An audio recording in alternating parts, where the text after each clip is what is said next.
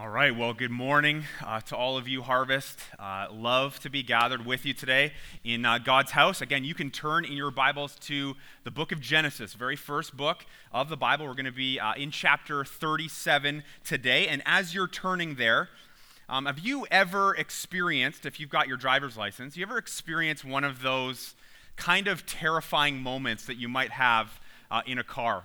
Maybe for you, it was, uh, it was a close call or it was uh, an outright accident. It was kind of this like terrifying, scary uh, moment for you and maybe anyone else who was in the vehicle with you. Well, I remember when I was like 19 years old, I had my very, I got my very first vehicle. It was a 1986 Ford Ranger, and trust me, it was way worse than it even sounds It's like the worst vehicle uh, known to man, but uh, that's not really the point. The point was, I remember I was driving once on one of the highways uh, around here, and I remember I usually took this, um, this one off ramp. It was like 60 kilometers on this off ramp uh, around this corner, and I decided, I don't know why, but last minute, I was going to take the, uh, the, the, the, the exit previous to all of that.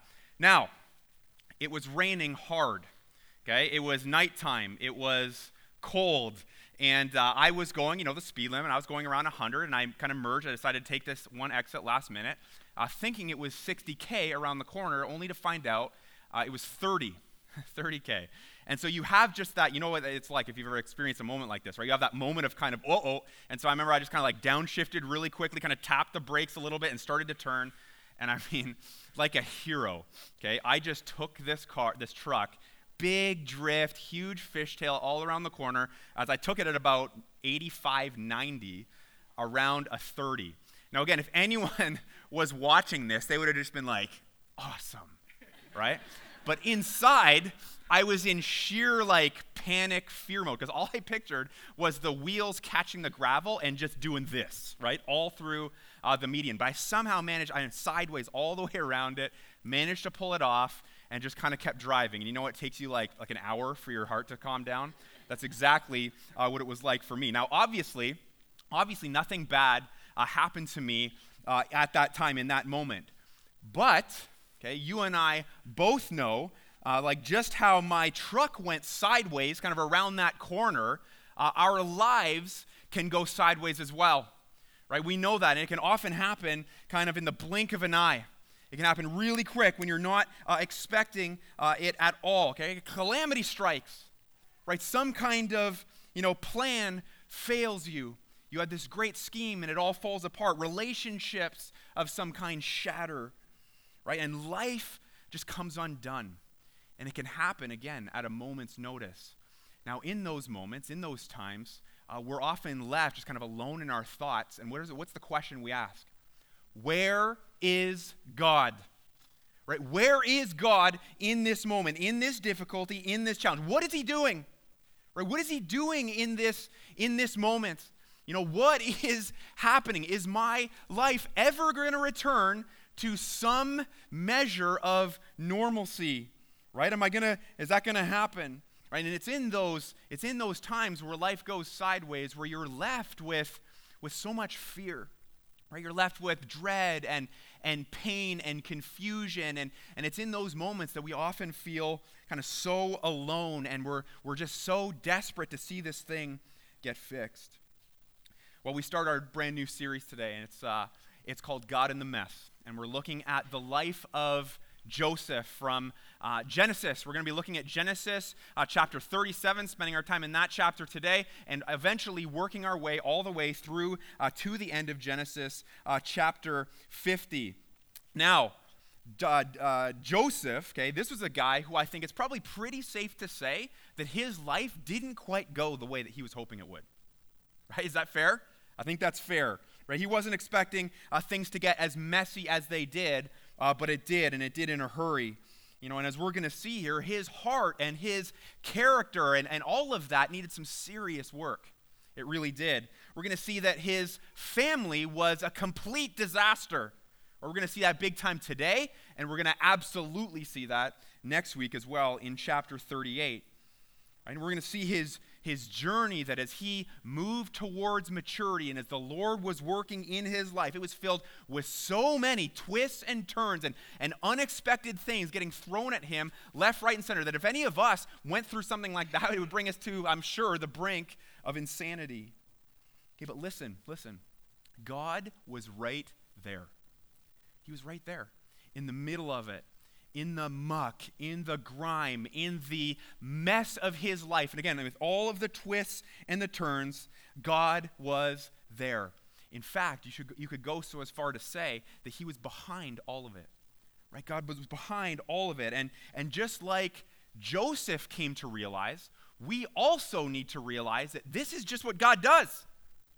This is what he does in, in our life. He, he brings us through trials and difficulties, and at times he will discipline us from sin. Why? Because he doesn't want to leave us the way that we are. He wants to change us, he wants to grow us, he's going to make us mature. It's all a part of our sanctification and our growth in Christ. It's something that God promises to do. And the sooner, listen, the sooner that we wrap our minds around that and begin to align our expectations with the fact that God is going to bring us through difficulty and life gets messy, listen, the better that that's going to be for us. Right? Because He uses these trials to refine us, He uses them to weed out the sin.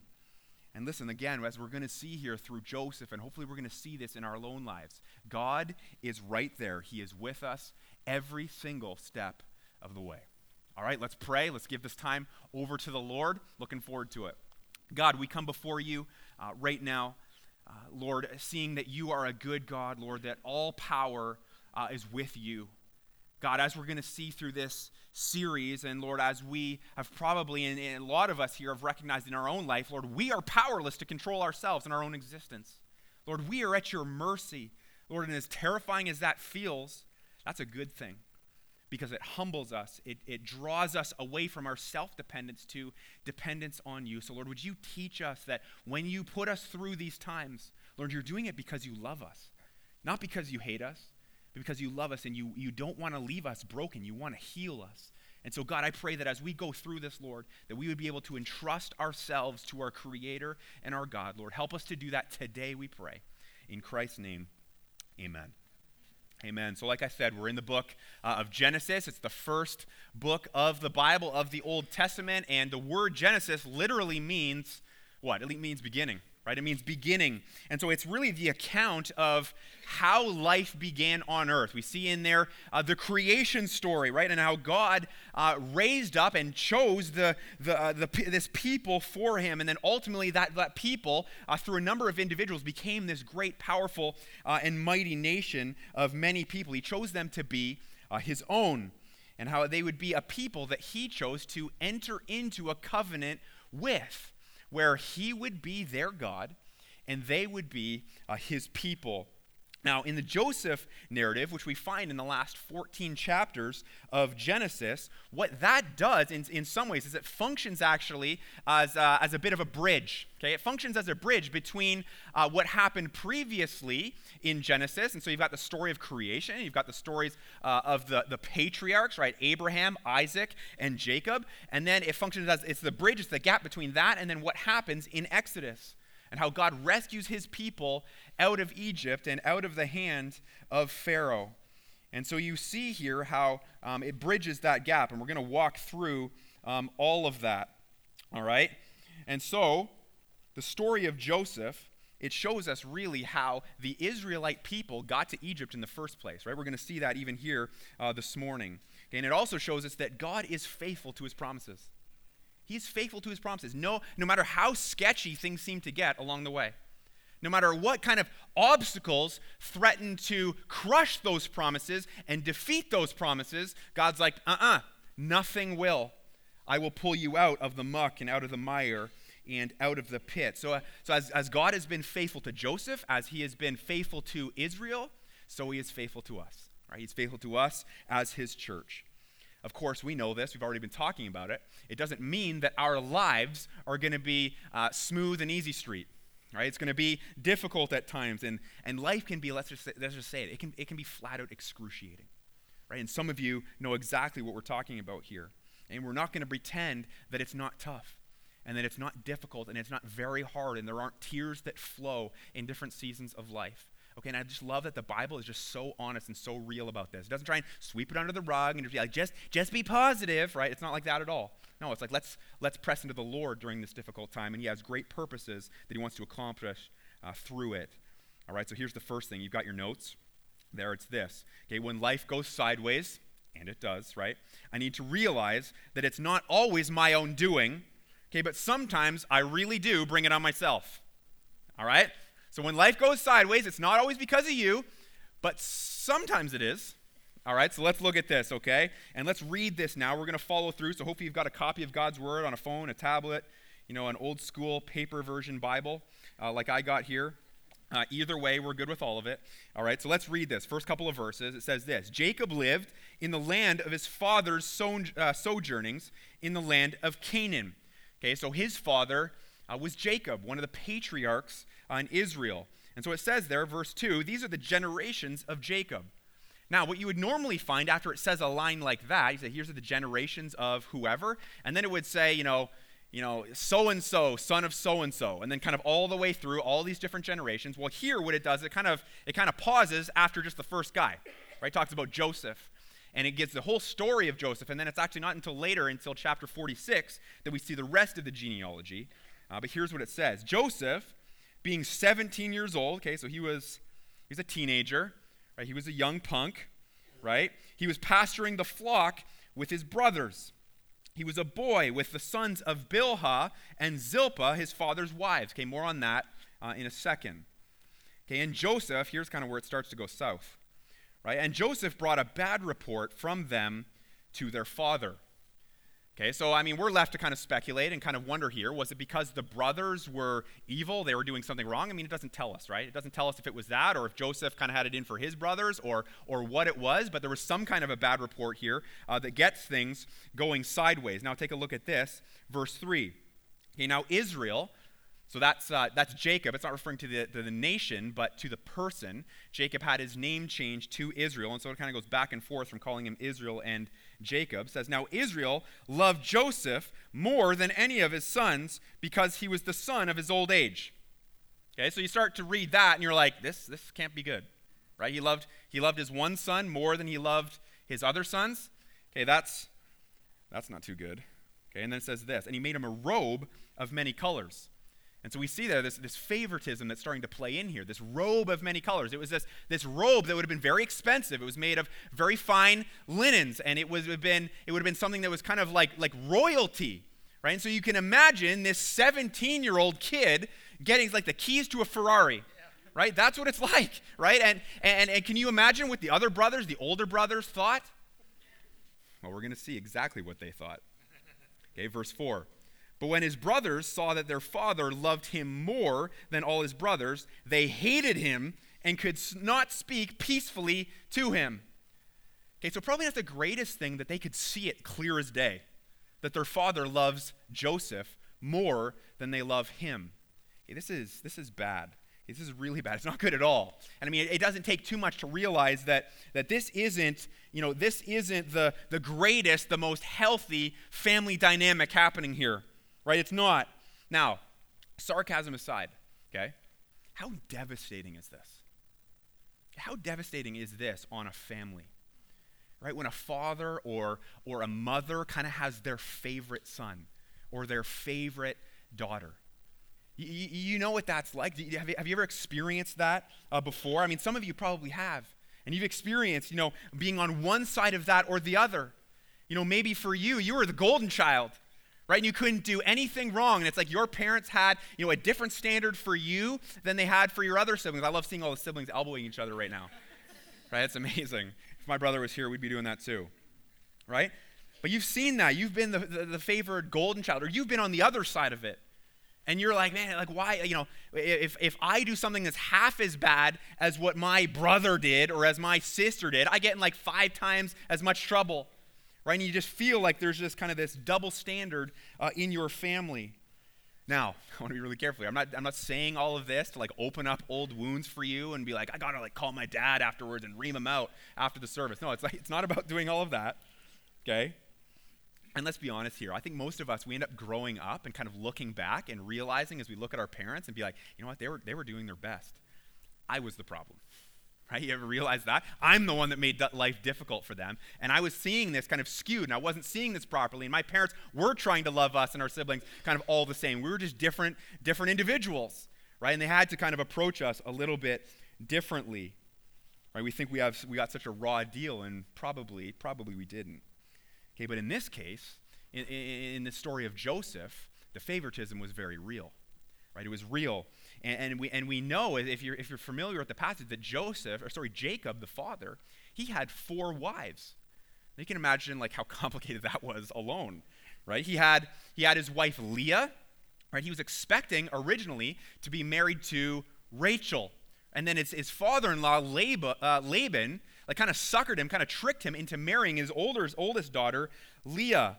Okay, but it was Rachel that he loved most of all. And then when Leah and Rachel uh, weren't able to give birth, they gave Jacob uh, two ladies by the name of Bilhah and Zilpah. Okay, so they were they functioned as concubines and and, and wives uh, for Jacob, and they were the ones who gave birth. And so what you have here is you've got uh, uh, it's Joseph and Benjamin who were the two sons of the favored wife Rachel. Okay, and then the other ten brothers were the were the children of of Zilpah and Bilhah. And so you've got this, again, this complicated family dynamic uh, that's happening here. And so they were all kind of, Joseph was, was half brothers with all of these guys. And so again, it kind of gives you, again, another layer of what's going on here. And I mean, not to excuse any of it, but you could say that, that Joseph's father, Jacob, Israel, okay, he came by it honestly.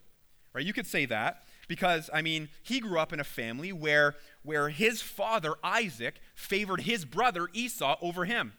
Right? Do you remember that? And then who was it? It was his mother, it was Rebecca, that favored him over Esau. And so this is all that Jacob knows. Right? This, this, this, this mess of a family.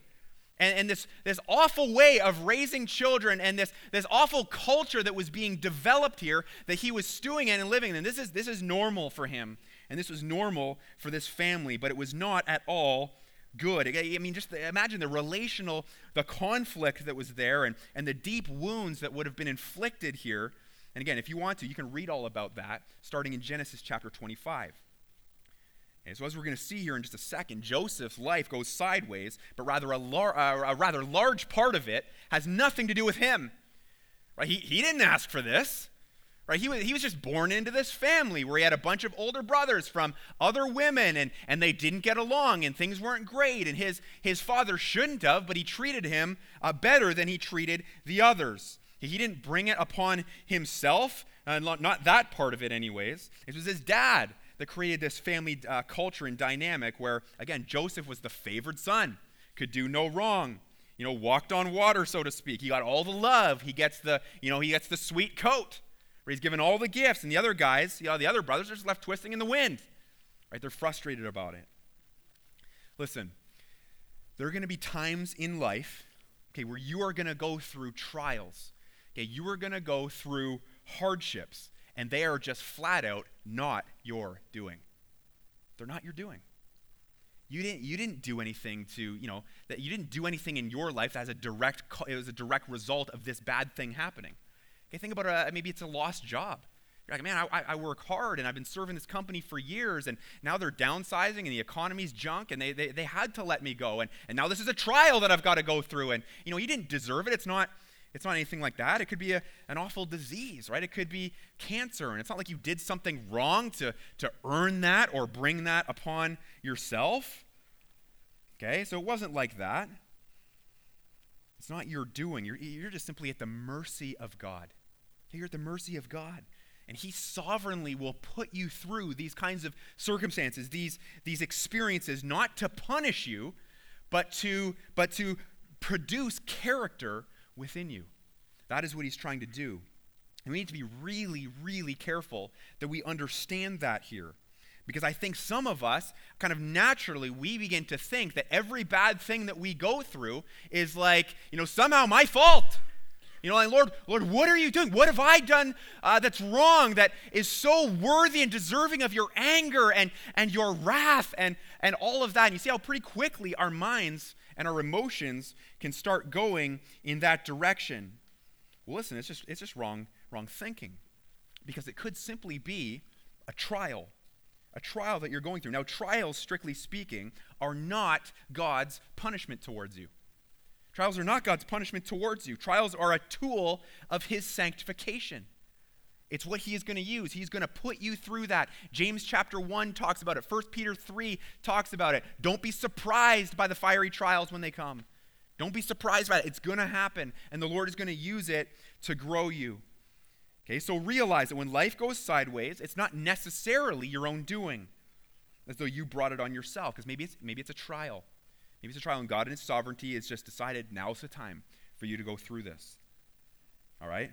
That being said, okay, and you know it's written there in front of you on the page, there are times when life going sideways is something I bring upon myself. Right? Sometimes we do kind of walk into it. Take a look at verse 5 then. Verse 5 says this Now, now Joseph had a dream, and when he told it to his brothers, okay, maybe that was his first mistake, right? They hated him even more. And he said to them, Hear this dream that I have dreamed. And I love this word. Behold, right? Behold. What does that word mean in this, in this instance? Right? He's, he's trying to be dramatic here. He, he's trying to bring some energy to the story, and, and he's, he's trying to make it more awesome um, than maybe even it was, right? And he's trying to be, he's trying to show them how great this really is. Behold, I love it. It's so cocky, right?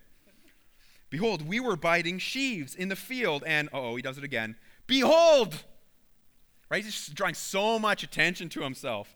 Behold, my sheaf arose and stood upright, and behold, right? Your sheaves gathered around it and bowed down to my sheaf. Okay, how do you think they're going to handle this? Maybe not so great. Verse 8. His brothers said to him, and you can just imagine how incredulous they were in this, right? Are you indeed to reign over us? Are you, are you indeed to rule over us? So they hated him even more for his dreams and for his words.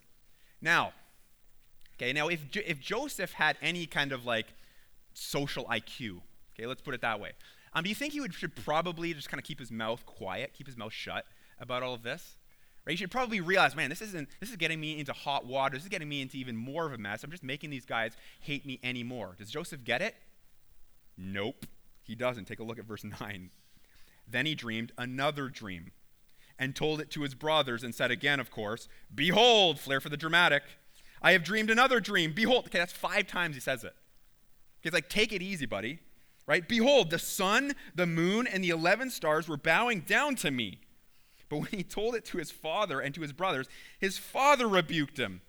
Okay, so even Jacob, who's like, this guy can do no wrong, even he's like, come on, man, like dial it back to 100 here, right? Like, take it easy. You're coming on a little strong. He's like, what is this dream that you have dreamed? Shall I and your mother and your brothers indeed come and bow ourselves to the ground before you? He's like kind of sarcastic. Right? And his brothers were jealous of him. They were jealous of him. But his father, interestingly enough, he kept the saying in mind. So he kind of like he, he, kind of tried to put Joseph in his place, but he but he also kind of kept it in mind just in case, just in case it was to come up again. Right? So again, uh, pretty interesting times here that are happening. And what you see here is, you know, kind of all through this is that Joseph had some pride, okay, pretty clear. He had some pride, he had some some arrogance that just quite frankly had to go. Right? It had to go. It had no place in his life. He wanted to be the center. He wanted people to worship him. He wanted all, all of the glory. And the Lord would use what happens next, and we're going to see it here, as a tool to extract that pride and that arrogance and humble him deeply. All right, so what's the takeaway for us here as we look through this? What's the takeaway? Well, okay, whenever your life goes sideways, whenever my life goes sideways, what we need to consider here are, are really the, the, as I see it, kind of the three possibilities. Okay, the three possibilities. Okay, maybe, as we kind of talked about, maybe this is a trial. Right? Maybe this is a trial that I'm going through. I didn't, I didn't do anything to cause this. You know, it's kind of a bad situation that I found myself in, and, you know, I can't really control it or anything like that. Um, God's causing it. God's the one kind of orchestrating all of this. You know, He's bringing it about. He's going he's, he's to produce more, more um, holiness in me. Okay? Or, or perhaps I did bring this on myself. Right? Perhaps this is kind of my bad, and, and this isn't a trial, but rather it's God's discipline. Right? God's disciplining me, and this is kind of a different, a different aspect of it, or you know, where he's, he's correcting sinful behavior in my life. And that's not a comfortable thing. That's a difficult thing as well because that sin is holding me back and it's uncomfortable as the Lord, you know, prunes those dead branches, if you will, John 15, from our lives so that we can bear more fruit. Right? So it's, it's one of those two things. It's a trial or maybe it's discipline. Or, third thing, maybe it's a combination of the two. It's a combination of the two, much like it was in Joseph's life. Right? He kind of had this raw deal growing up in this dysfunctional, messed up family. But then, of course, he brought it on himself by being this cocky guy who uh, kind of prodded and poked his brothers, kind of poked this sleeping bear. Right? That's what he did. Now, what's our response in those kinds of situations? Our response uh, here, if it's a trial, is to endure. Anytime you are in a trial, the response for you is to endure. Because what's the natural reaction for us? I got to get out from this right? I, I don't want to go through this trial and i don't, I don't want to go through this difficulty and, and kind of our flesh which just wants the comfort and, and the ease and the you know the smooth easy street and i want peace and i don't like the chaos and the calamity and all of it. I need to figure out whatever i can do to ignore the problem get out from underneath it walk away bring bring goodness and good feelings and happiness and all of that into my life. No that's not what we're supposed to do. We're supposed to endure. Uh, the, the greek word there is hupomone and, and, and the word mean, means to remain under. Remain under. That's what we are to do in trials and allow the Lord to have his way. Lord, whatever you are going to do, I'm going to I'm going to stand by. I'm going to let you do it to produce more of you in me. So trials, what are we supposed to do? We're supposed to endure. Okay? But when we're disciplined, okay, when it's discipline that we're dealing with, our response is to repent. Our response is to repent, to turn from our sin, to agree with what God says about our sin, and say, you know what? What I have done is wrong. Lord, would you help me by your grace, by your spirit, to turn and walk in the other direction, away from that direction, away from that sin that I was going in? Okay, so when it comes to trials, we endure. When it comes to discipline, we repent. We repent, uh, repent of the thing we're being disciplined for. Okay, so hopefully you're starting to see here that when life is a mess, though, as you look through the life of Joseph and you start to see it in your own life, God is very much a part of it. Right? God is very much uh, involved, He is in it.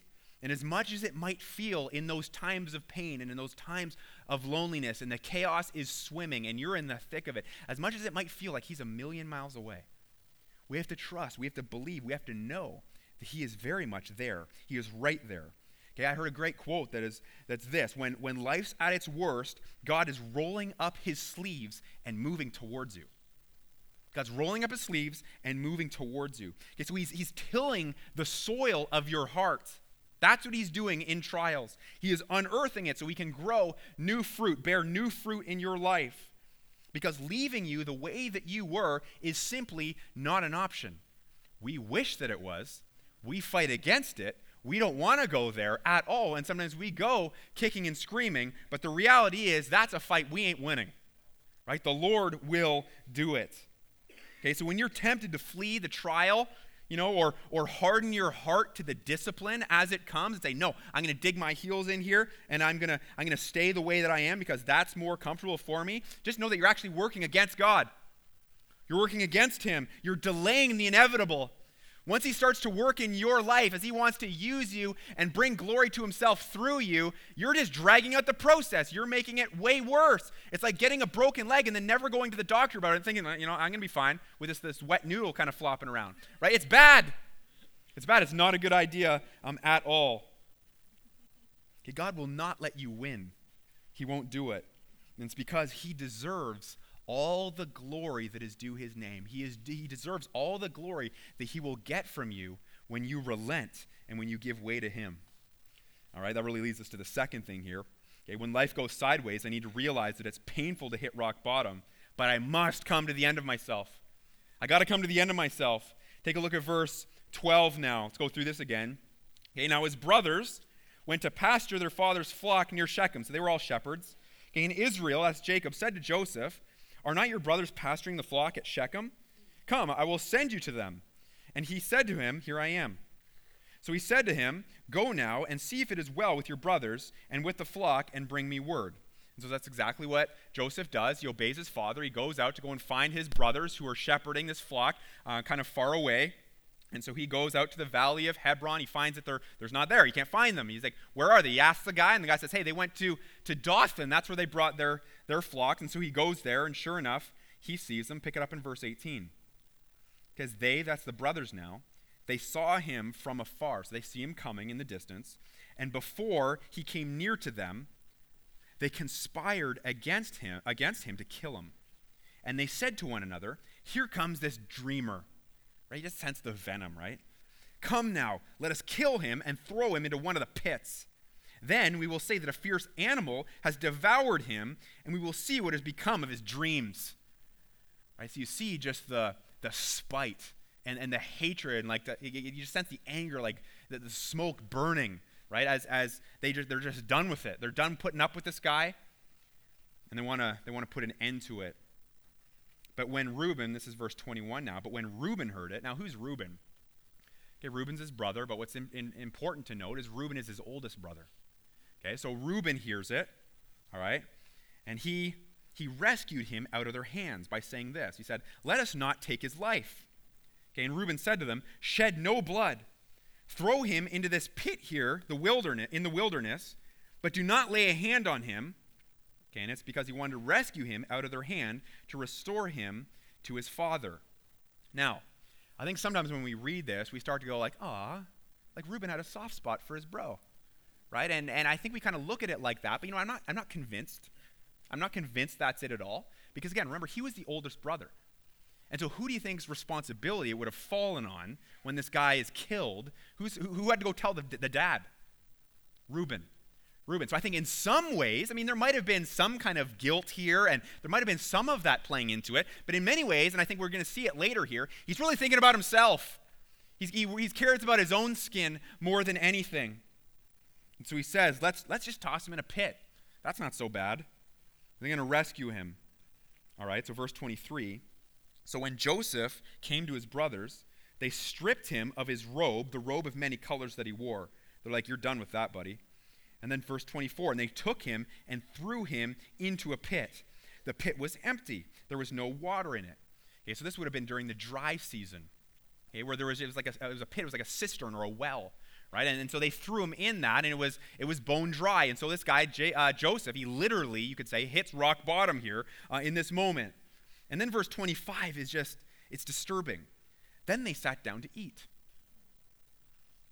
Right? What, what does that tell you about their headspace with all of this? Like, were they second guessing any of their decisions here?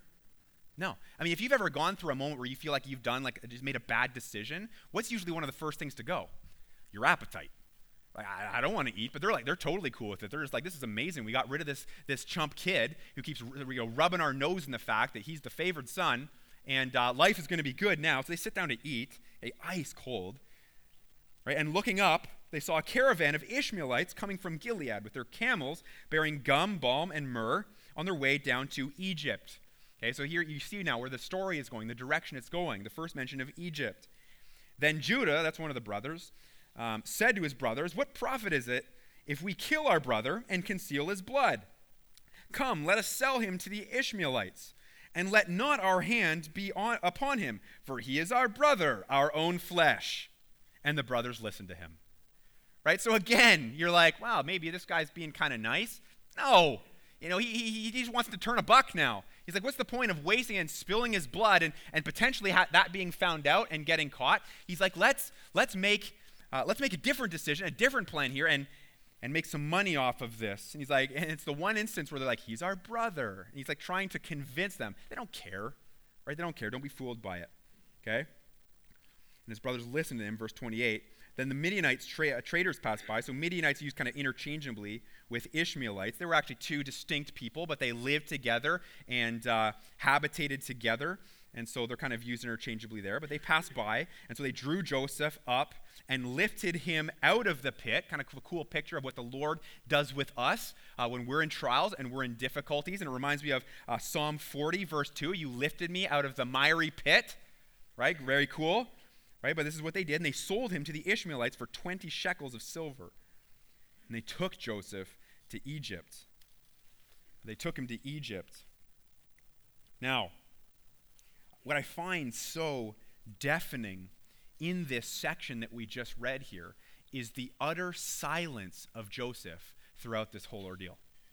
Did you notice that? You don't hear him put up a stink. You don't hear him put up a fuss.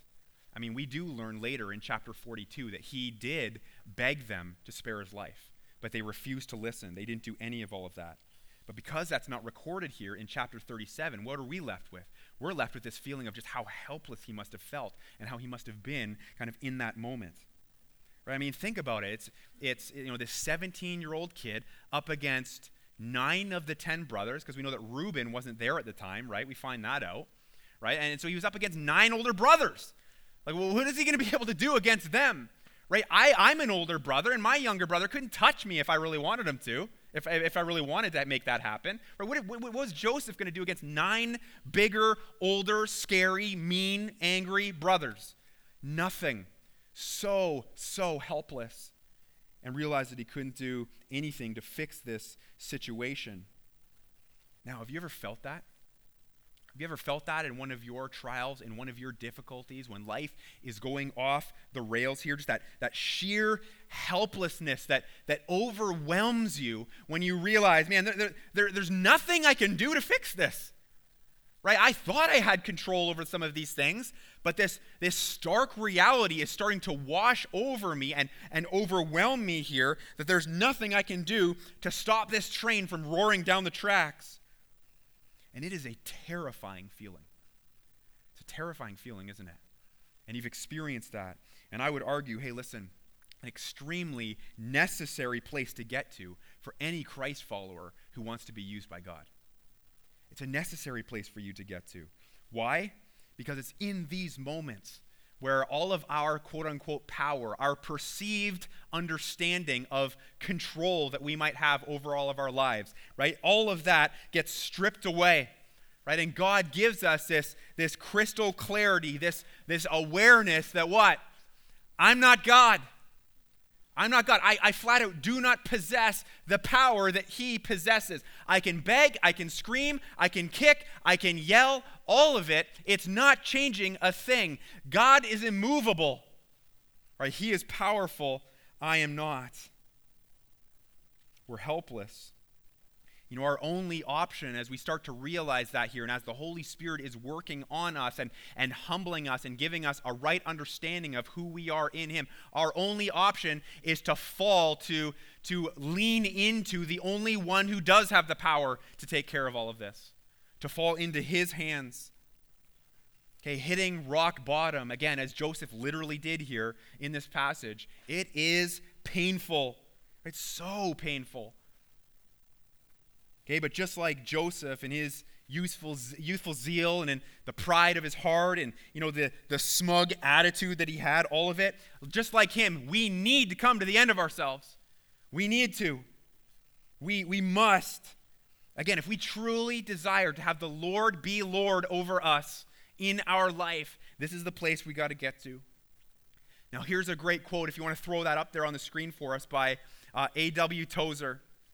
You guys see that up here? It is doubtful whether, a, whether God can bless a man greatly until he has hurt him deeply. Right? That is a quote to wrestle with. That is one to work through and figure this out. What do you mean that God hurts me? What do you mean by that?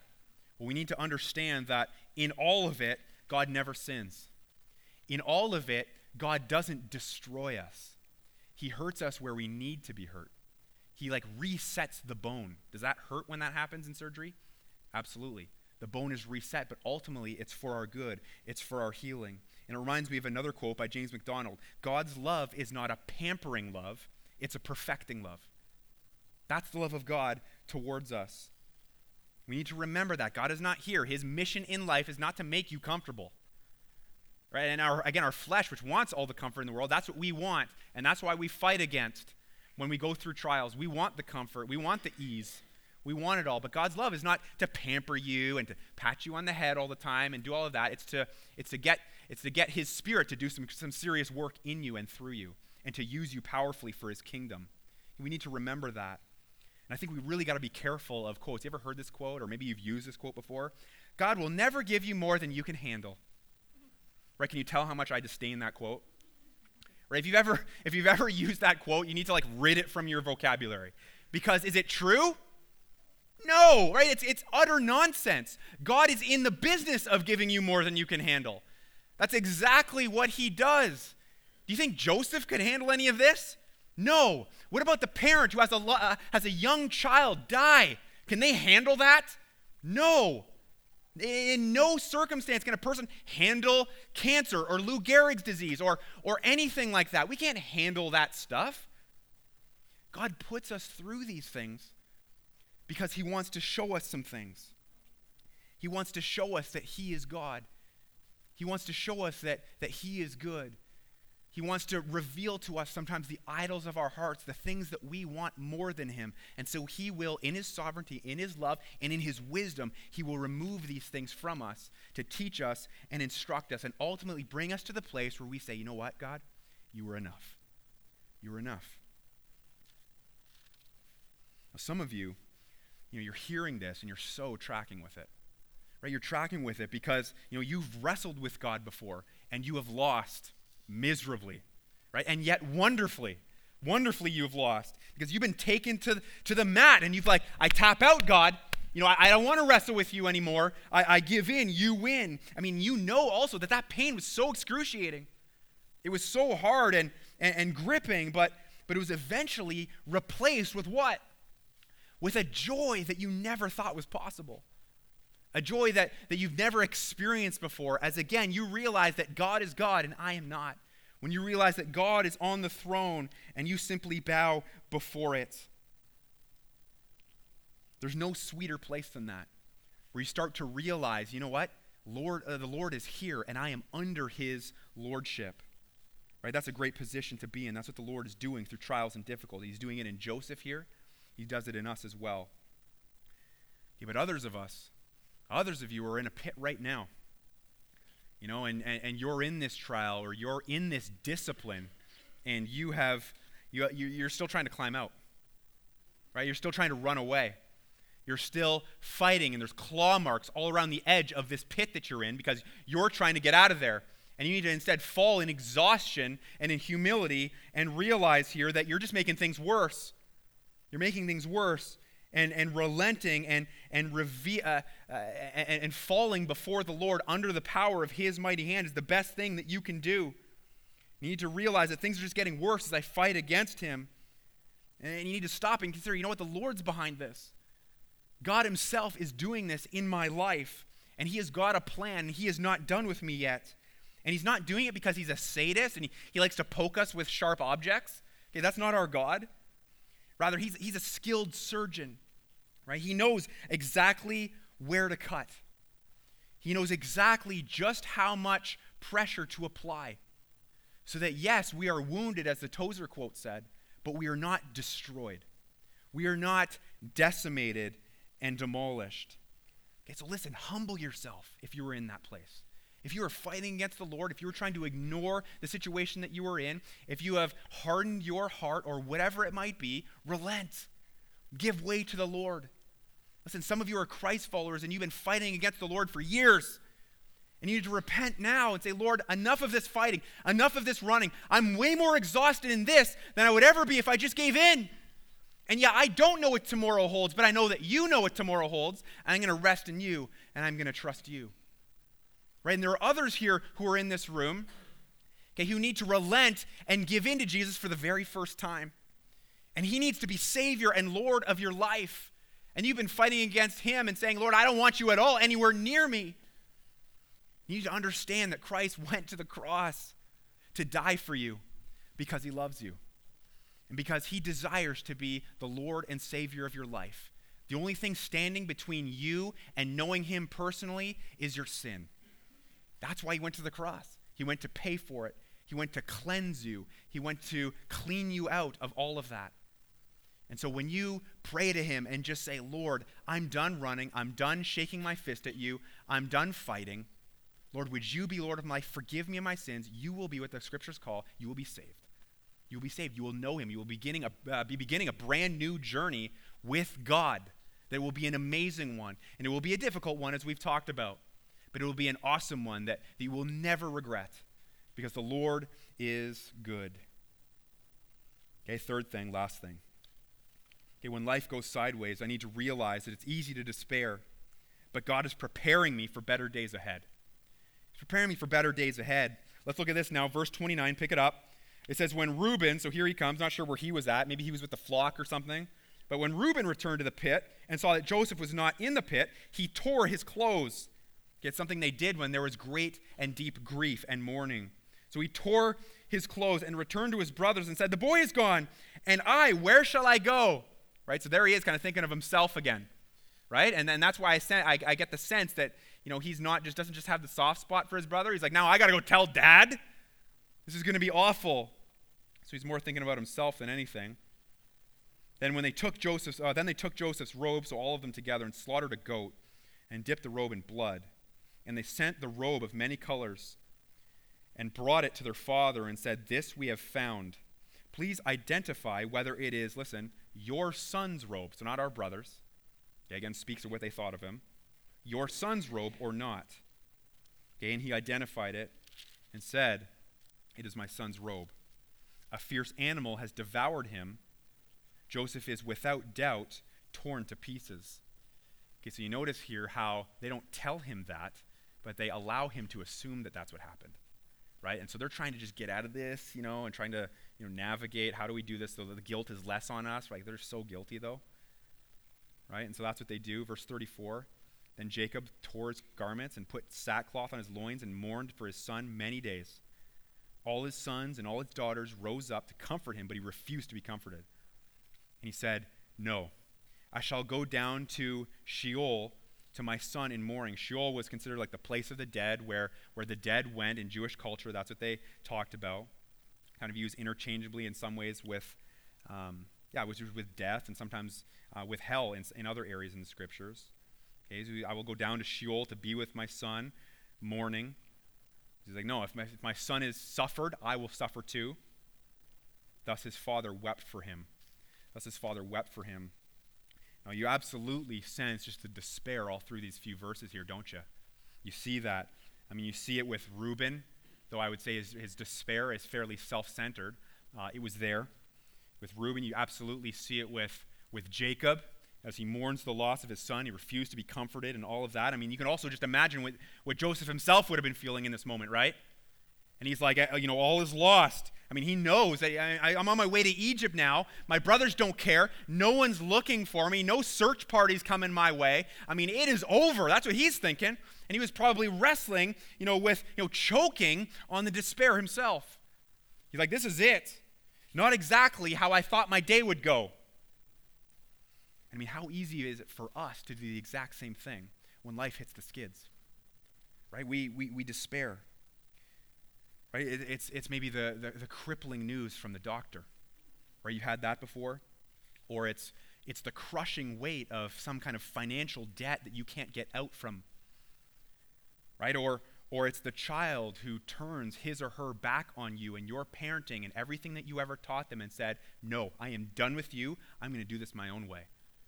Right? The pain of all of that and the despair. Right? It's easy to give way to that, isn't it? It's easy to despair. As you think like you know no light at no light at the end of the tunnel right? It's game set match. This thing is over. Okay but here's the thing. It's not actually. Do you know that? Do you believe it? I mean take a look at verse 36 here. Verse 36 that word meanwhile. Meanwhile that is a word of hope if i've ever seen one. Meanwhile the lord is at work and it's showing us that the Lord Himself is working behind the scenes to breathe hope, to breathe new life into this circumstance in this situation. Meanwhile, great word, circle it, underline it, know that. Okay, God's doing something here. It says, Meanwhile, the Midianites had sold him in Egypt to Potiphar, an officer of Pharaoh, the captain of the guard. So, what you see there is that ray of hope that ray of hope. There is light at the end of the tunnel. Okay, right when Joseph thinks that life is over, it's done, kaput. Okay, God shows us, and He's going to show jo- Joseph soon enough here, that not all is lost. Not all is lost. Yeah, He's humbling Joseph greatly, and yeah, this situation, this circumstance is pretty extreme here. And the Lord, listen, the Lord will do what it takes to grab your heart as well. Do you know that? And at times it'll feel extreme in your life, but He will do it. He will do it. But listen, and remember, He won't annihilate you either. He's not going to destroy you because he's what? He's preparing you for better days ahead. He, he, he wants to do good things. And if you know this story, you're familiar with the story of Joseph, you know that's exactly what God is doing with him. You know it. Now, a really important question, it's a tough question too, that we, I think, need to kind of explore here. And we've been sort of poking at it kind of all morning through all of this. Um, and it's a question that we all ask when life goes sideways. It's actually a question that I was, we were kind of, I was kind of wrestling through with a friend of mine just a little while ago. It's this when it comes to pain and trials and suffering and all of that, does God allow it? Does God orchestrate it? Or does God flat out cause it?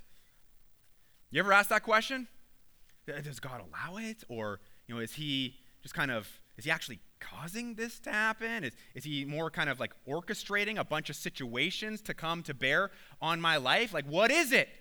Is he causing? Is he allowing? Is he orchestrating? Want to know what the answer is? Yes. The answer is yes. He does all three. The Lord does all three. And there are times in Scripture where we see him doing the allowing thing. He's allowing, you know, pain and trials and suffering to happen. I think through the life of Israel, as you read through the Old Testament, you look at the book of, you know, First and Second Kings and First and Second Chronicles and all of that, and through through Egypt, uh, through Exodus and all of it, you see uh, God's people Israel make bad decision after bad decision, and, and God gives them warning after warning, saying, if you're gonna if you're gonna go after all of these things, listen, bad news is coming your way. And so what do they do? They go after those things. And so God's kind of like, all right, have it your way. Choose to sin, choose to suffer, right? It's going to happen. And so you see God allowing it. You see that throughout the scriptures. What else do you see? We see him orchestrating pain and trials as well. We see him orchestrating it, where it kind of seems like maybe he's not as involved, but when you really think about it and understand the sovereignty of God, he very much is involved. Right? And I think of the book of, of Esther. The book of Esther, you know, in that book, the, the, the name of God isn't even mentioned in that book. Right? But what, what you see here is you see this evil man, Haman, trying to extinguish the Jewish race.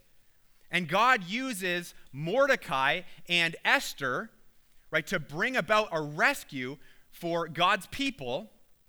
And ultimately, Haman pays the ultimate price. And so you see God orchestrating, right, all of these events. Okay, but we also see God straight up causing pain and causing trials as well. This is the hardest one for us to come to grips with. But you think about this David and Bathsheba. You remember when, when David committed with uh, adultery with Bathsheba and the prophet Nathan came to him? And what was the, you know, what was the consequence of all of that? Their son was killed, right? Their son died. Now, God, listen, as hard as it may sound, as difficult of a thing as it is to wrestle with, God caused that to happen. It wasn't a mistake. Again, nothing happens outside of God's sovereignty. And that's hard for us to think through and wrestle through because we need to remember okay, that eh, at no point ever does God compromise his holiness. Eh, at no point does God compromise his goodness, his love, his perfection, his righteousness, his justice. All of that is happening and taking place at the exact same time that God is also causing these things that are very difficult for us to endure and very difficult for us to even wrap our minds around. And here's the thing that we need to remember whenever we go through a difficulty. Listen, it's not up to us to figure out which one of these three, one of these three models or methods that God might be employing in our life. Right? The scriptures never try and say, hey, figure it out. Figure out, is this, a, is this a, you is God causing this? Is he allowing it? Is he orchestrating it? it? It doesn't even, it doesn't even really matter at the end of the day. What matters is that God is sovereign, that God will use it. And he will do this in your life. And it's our job also, I love, we looked at this last week, is to trust Romans 8 28. You remember what that says? That all things work together for good. All things work together for good, for those who are called uh, according to his purpose. If you're a Christ follower, you can know that the grittiest, greasiest, most awful thing that you have ever gone through. It could be abuse at the hands of someone when you were young. God will use all of it, okay, all of it, to do good in you if you will let Him, if you will give way to Him. Okay, so no. I mean, really, no. Not just a head knowledge thing, but allow your heart to be stirred by this, by gripped by this. That whatever uh, hardship that you are going through, know that the Lord is preparing you for greater days ahead. That's what he is doing. That's what he's doing. So recognize that and learn to see and then accept the big picture here. Right? Understand, have, have an eternal perspective. Because what's the hardest thing for us to do whenever we're going through difficulty? It's to see anything other than the difficulty. Right? We're so in the middle of it and it's so it overwhelms our thinking and we have a, such a hard time focusing and concentrating on other th- on anything else. Right? But understand that the Lord is trying to develop in you an eternal perspective. Understanding that He's going to use this for e- uh, eternal benefits in your life. And it is not about just the here and now, it's about what He wants to do with you in the future. And understand that as much as the surgery hurts, and it will hurt, know that what God's doing ultimately is trying to heal you. He's trying to heal you, He's trying to make you new. And we don't always understand it. We don't always, again, know what's even happening tomorrow, let alone in a year from now. But we know that, that God is the one who holds our future. Right? God is the one who loves us. God is the one who cares. In Christ, your best days are always ahead of you. I mean, what joy is, is there in that? I mean, it's amazing. Right? Your, know that your best days are always ahead. You're like, no, it can't be. You know, my family's a mess. Like, it kind of resembles what Jacob's family was like here. Or, you know, finances are, you know, it's bleak. You know, how, how could it possibly be that my life could get better from here on out? How could it possibly be that my, my best days are ahead in Christ? Listen, I don't know how all of your circumstances are going to play out. It doesn't mean that if you've got financial burdens right now that God's going to make you a millionaire. No, no one's saying that. It's just saying that, that in Christ, your best days are ahead. The Lord will work this out. Lean into those promises. In Christ, it is not over. Never, never over. He is always, always working. And that's a promise that we need to lean into.